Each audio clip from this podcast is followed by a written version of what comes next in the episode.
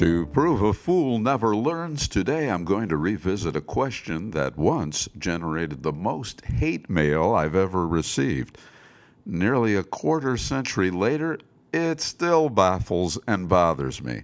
So, can someone please explain to me America's obsession with the British royal family? Didn't we fight a long and bloody Revolutionary War to separate ourselves from these people? And then another in 1812 to keep it that way?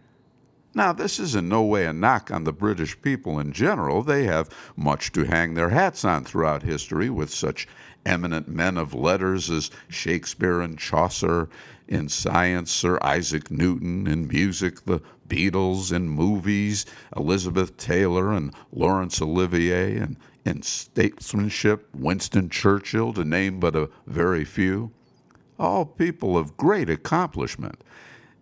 Then there's the royal family, who were, in my estimation, the Kardashians before the Kardashians, famous for being famous.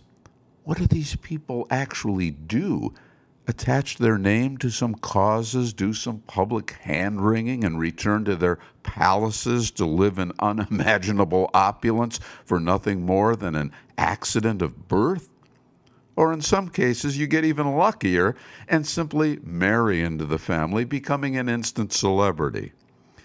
When in 1997, such an instant celebrity, Princess Diana, was killed in a car crash, it made front page headlines across our country, dominating television news for the better part of a month. Why, you would have thought Mother Teresa died. Oh, wait a minute that same week, Mother Teresa did die.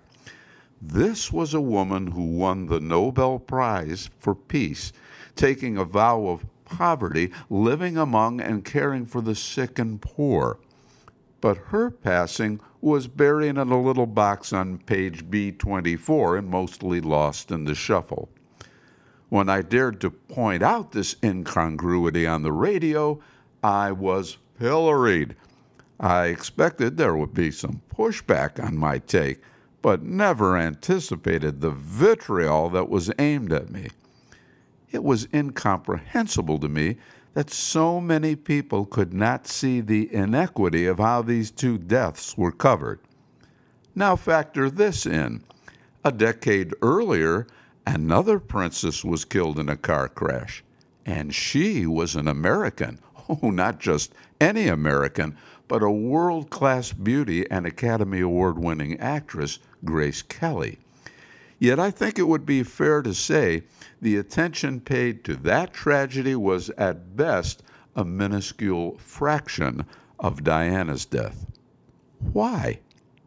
And for that matter, why does England retain and support this archaic system? Hard to believe the same country that gave us the Magna Carta 800 years later, still bestows entitlement to those of a particular bloodline. Haven't we got beyond such medieval thinking? I can't understand it. So help me out here. Can anyone explain to me why Americans are obsessed with the British royal family? Send your hate mail, I mean, emails to frank at perfectlyfrankpodcast.com. If yours is read on our weekend feedback editions of Perfectly Frank, that automatically puts you in the running for our Email of the Month prize. Tomorrow, another point of view that had me deluged with irate mail when I first raised it. We'll see if it still rubs people the wrong way hey, it's not that I want to, it's just I can't help being perfectly frank.